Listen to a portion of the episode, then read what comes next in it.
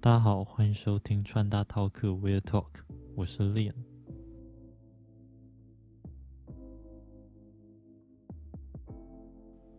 巴菲特的名字，相信大家都听过。如果在前面加上“股神”两个字，那更是如雷贯耳。而前段时间我在重新回顾他的名言佳句时，突然意识到他的某些名言好像也可以用在穿搭的领域，并且让我们变得更好。有了这个想法之后，我就开始翻遍他的各大名言佳句，的确找到了一些可以用在穿搭领域的句子。越想越有趣之后，我决定特别录一期节目跟大家分享，看这些在投资理财方面非常有用的知识，跨领域到穿搭后，可以迸发出什么不一样的见解，或许也能借此帮助到大家。那在这个节目开始之前，请先到你收听的平台去订阅，让 Podcast 平台知道这个节目是非常有用的，借此也可以推广给更多人知道。认同我的内容，并觉得真的能够帮助到人的话。也欢迎分享给你的朋友，让越来越多人变得更好，而让越多人在穿搭的领域变得更好，就是我录制这个节目的本意。希望大家多多支持。接下来就开始今天的内容吧。首先要提到第一个名言，也是第一个让我想到这好像可以放到穿搭面的一句话。实际上，这是亚马逊 CEO 贝佐斯在与巴菲特聊天时所产生的一段对话。而事情是这样子的：亚马逊的 CEO 贝佐斯与巴菲特谈话时，贝佐斯问他：“你的投资理念非常的简单，而且你是世界上第二有钱的人，为什么大家不直接复制你的做法就好？”而巴菲特的回答也非常的简单，他说：“因为没有人愿意慢慢的变富。”我觉得这句话放到穿搭上面也是非常的反映现实。现在的穿搭领域，大家都是想要速成，不想慢慢的变好，随之而产生的就是一大堆的技巧教学，或者是一些掌握要点就能变成某风格的主题。最经典的应该就是小屁孩说，拿着一杯咖啡，然后戴有线耳机，你就可以变成 City Boy。这种速成心态的普及，也让很多人反而觉得这样是对的。不过，如果我今天说这样的心态就跟那些听名师报名牌然后买股票的人一样，是不是就会觉得这个心态其实非常不健康呢？也因为大家只心心念念技巧方面，没有从自己的根本上学习，所以看似非常多人在学习穿搭，但真正能走出自己风格的少之又少。到最后，穿搭圈子看似一坨热闹，但实际真正厉害的却只有零毛凤角。并没有整体的持续进步。接下来要提到的第二句话就是：无论你拥有多少天赋或付出多少努力，某些事物就是需要长时间的累积。这句话的意思可以用一个例子来说明。我们现在看到巴菲特是一个非常有钱的人，但我现在丢一个问题给你。请问各位觉得巴菲特在五十岁之后赚来的钱占据他身价的多少呢？而这个答案其实非常的恐怖，那就是九十九点八 percent。所以其实他的身价是在他非常后期才快速累积并暴涨，而他也是在这个时期才变成世界上最有钱的人之一。类似的例子还有中国的马云，他九十 percent 的财富也是在五十岁之后才拥有的。那这两个人在五十岁之前难道就不努力了吗？其实也不是这样的吧。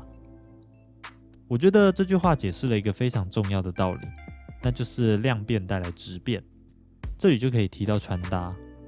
关于累积，我最常提到的就是借由多看多学和增广见闻来累积你的穿搭资料库。累积的越多，你越能从穿搭资料库中提取你能用到的部分。十套穿搭的资料库虽然不是一无所有，但再怎么穿也不会超过十套的范围。不过，假如你的穿搭资料库中有一千套的穿搭，光是重现每一套穿搭就可以让你三年不用担心重复。更何况，如果再继续混搭下去，那根本就完全不会让灵感枯竭。听起来是不是非常美妙呢？但在享受这个美妙之前，你要做的就是耐心的去累积。或许短时间内不会看出累积而带来的优势，不过只要谨记巴菲特的例子，永远记得量变带来质变，在之后一定会享受到未来的美妙结果。第三点要说到的是，可以用来摆脱盲目追寻潮流的一句话。这句话就是：“当潮水退去，才知道谁在裸泳。”我知道大家在刚接触到服装的时候，基本上都是跟随现在的流行前进。最近的流行就是当时最常见，而且最能快速体会到成果的一件事情。只要穿着潮流，在社群上的赞就是会比别人多，就是会有更大的机会出现在更多的穿搭分享平台。也会被别人称赞是非常的潮。如果你喜欢这种潮流，那我觉得追寻也无妨。不过，如果潮流已经演变成你不喜欢的样子，但你还在穿着自己不喜欢的衣服，只因为没有办法摆脱潮流这件事情，那这句话对你就非常有用。潮流就像潮水一样，一波接着一波，而那些永远都在忙着追逐最新潮流的人。就像是一个又一个没有穿裤子就急着下去游泳的人。当潮流退去后，他们只会因为害怕自己害羞的地方被发现，而赶快进入到下一步的浪中。所以，潮流对他们来说，并不是一个让他们更好的东西，只是让他们遮羞的东西。但如果你不是一个盲目追随潮流的人，就会像是一个穿好泳衣泳裤才下去游泳的人。浪退去的时候。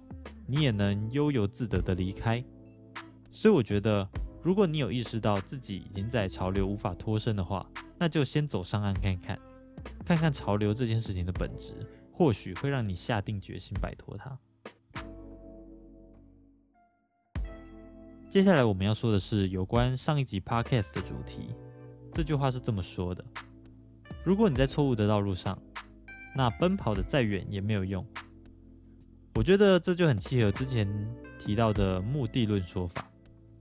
适合与否的标准其实就是以目的为导向。如果你很清楚的知道自己要往哪一条路走，那奋不顾身的往前冲很棒。但如果你不知道自己的目的就胡乱的前进，你当然有可能会走到错误的方向。这样的话，奔跑的再累也没有办法达到你想要达到的地方。套用到穿搭，就是如果你在还没有想清楚。自己到底想要穿什么风格之前，就胡乱的去追寻各种东西或者是技巧，那这种东西非常有可能不会让你变好，甚至是更加迷惘。最常提到的例子就是显高，显高确实有它的优势在，但不一定每个人都需要去达成。如果你想让自己更亲民、更可爱，那不用特别显高也可以达到你的目标。反过来说。如果特别为了显高而去放弃某个能让你更可爱、更亲民的单品，这样的话就是走错了方向，错失了一条明明可以更简单达成目标的路，只因为你执意要做到某个不重要的要素。综上所述，我觉得在穿搭的冒险之中，走对路的重要性是非常的高的。最后一个是关于穿搭到底能不能让你更受欢迎。钱在某个程度上，有时候会让你的处境非常有利，但它无法改变你的健康状况，或让别人爱你。我知道有非常多人穿搭的原因，就是想让喜欢的异性看到自己，或单纯的想变得更受欢迎。不过我想说的是，穿搭在某方面来说，真的能够让别人多看你一眼，但这其实并不是核心。因为简单来说，穿搭能让别人对你开口说话，但开口之后的事情。就跟外观一点关系都没有了。如果你是想靠穿搭吸引别人的话，那你要记得，除了穿搭以外，也要提升自己的内涵。如果对方主动开口后，但还是聊不起来的话，对你来说，一切都真的是白搭了。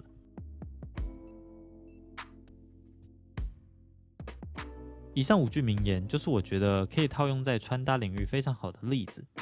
希望能透过大师的名言佳句，来点醒一些。身在问题但无法自拔的人，但我能做的也仅止于分享。真的要再突破，还是得靠大家自己的努力。